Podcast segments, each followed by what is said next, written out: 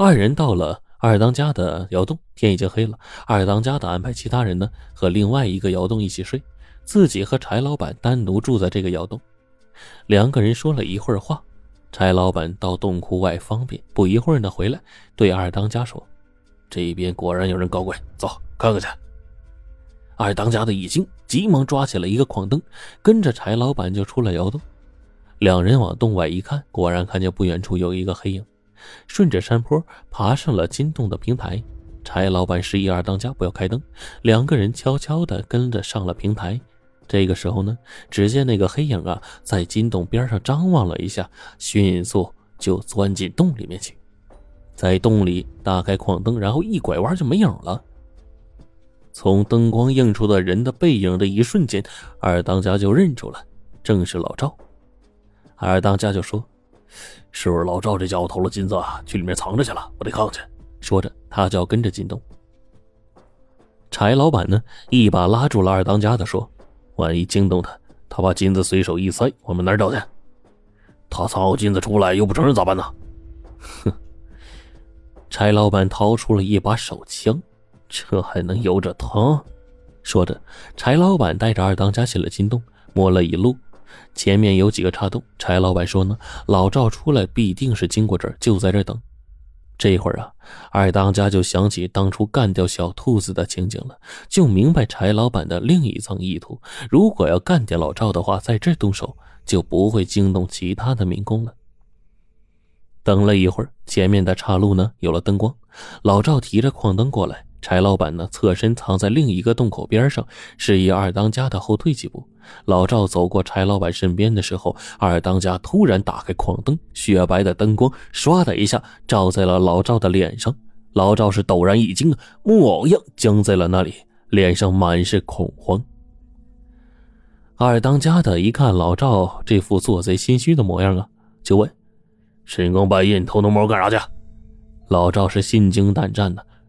我没没没没事，转转转转。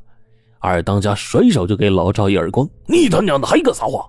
没事瞎转，啊老实点把你偷的金拿出来。”老赵是汗如雨下呀，我我我没没偷，我不不不知道金金金子在在哪儿啊？二当家拎起老赵，浑身上下搜索，没有发现金子，最后照着老赵的脸上挥去一拳，吼道：“藏哪儿了？快说！”老赵鼻血流了出来，惊恐万分的说：“我没有。”一边说还一边往后退。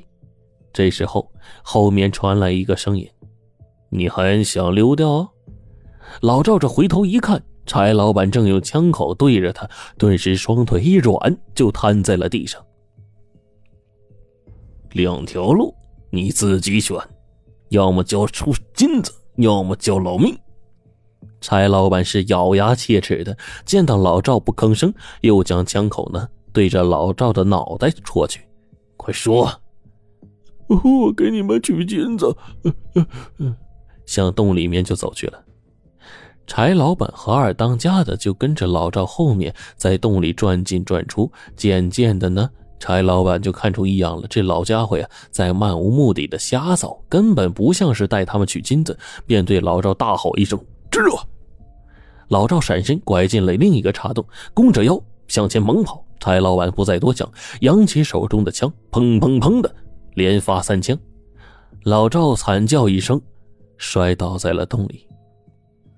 柴老板和二当家看过去，老赵脸上浮现出笑意，用最后的力气说：“金子是我偷偷的，不不不会给你们。”我活着，不敢惹你们；死死了，再再找你们算账。二当家的手一颤呢，手里的矿灯就掉在了地上。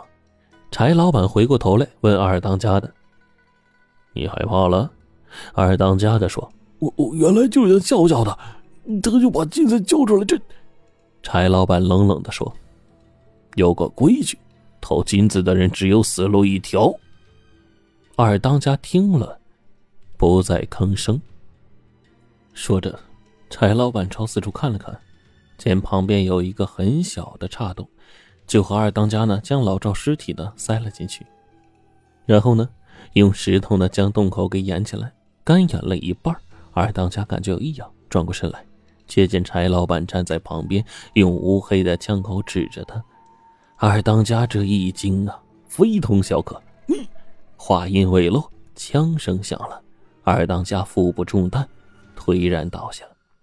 他忍着剧痛，用迷惑不解的目光看着柴老板：“大哥，这是为啥呀？”“对不起，了兄弟，告诉你吧。”我刚才突然想明白一些问题。你提醒过我，天下没有不散的宴席，这是对的。这世上啊，也没有永久的兄弟。小兔子和老赵的事，只有你我知道。我们俩都活着出去，今后谁心里都不踏实。二当家心里是五味杂陈呢，眼泪哗的一下就流下来，对柴老板说：“你你咋能这样想呢？我会把这件事烂肚子里的呀。”只有这样才是最保险的办法。还有一个问题，快入冬了，工地上老出怪事这帮人呢嚷嚷着要结账回家，算下来不少钱呢。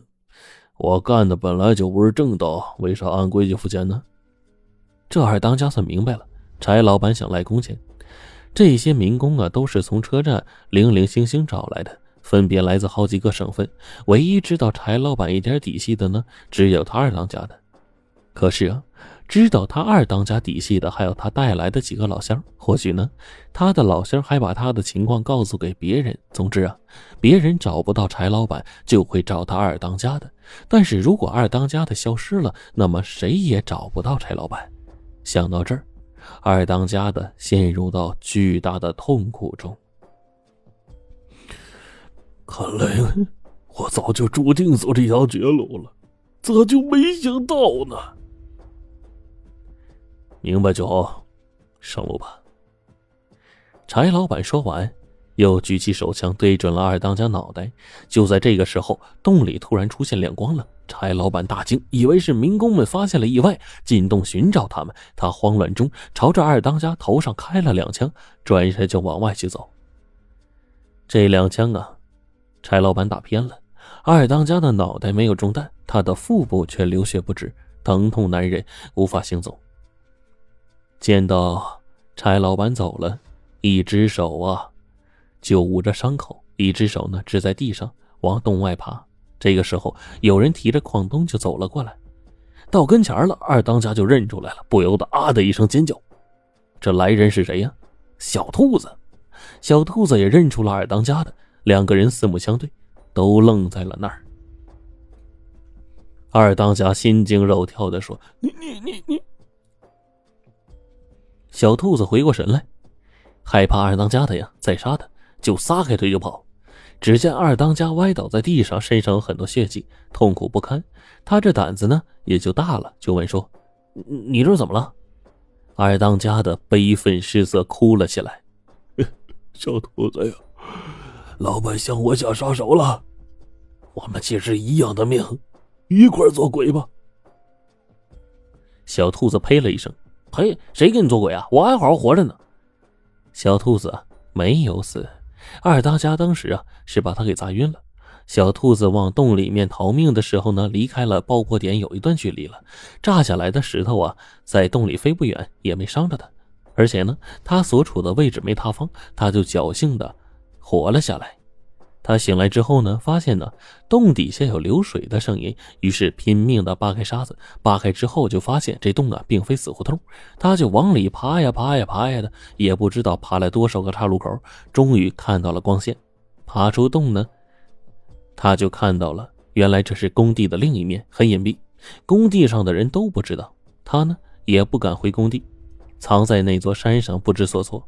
有一回啊，他偶尔看见了前来拾柴火的老赵，两个人呢意外相逢。当天晚上，老赵悄悄地潜回工地，给小兔子带来衣服、馍馍，还以摔跤为借口呢，弄来了白药。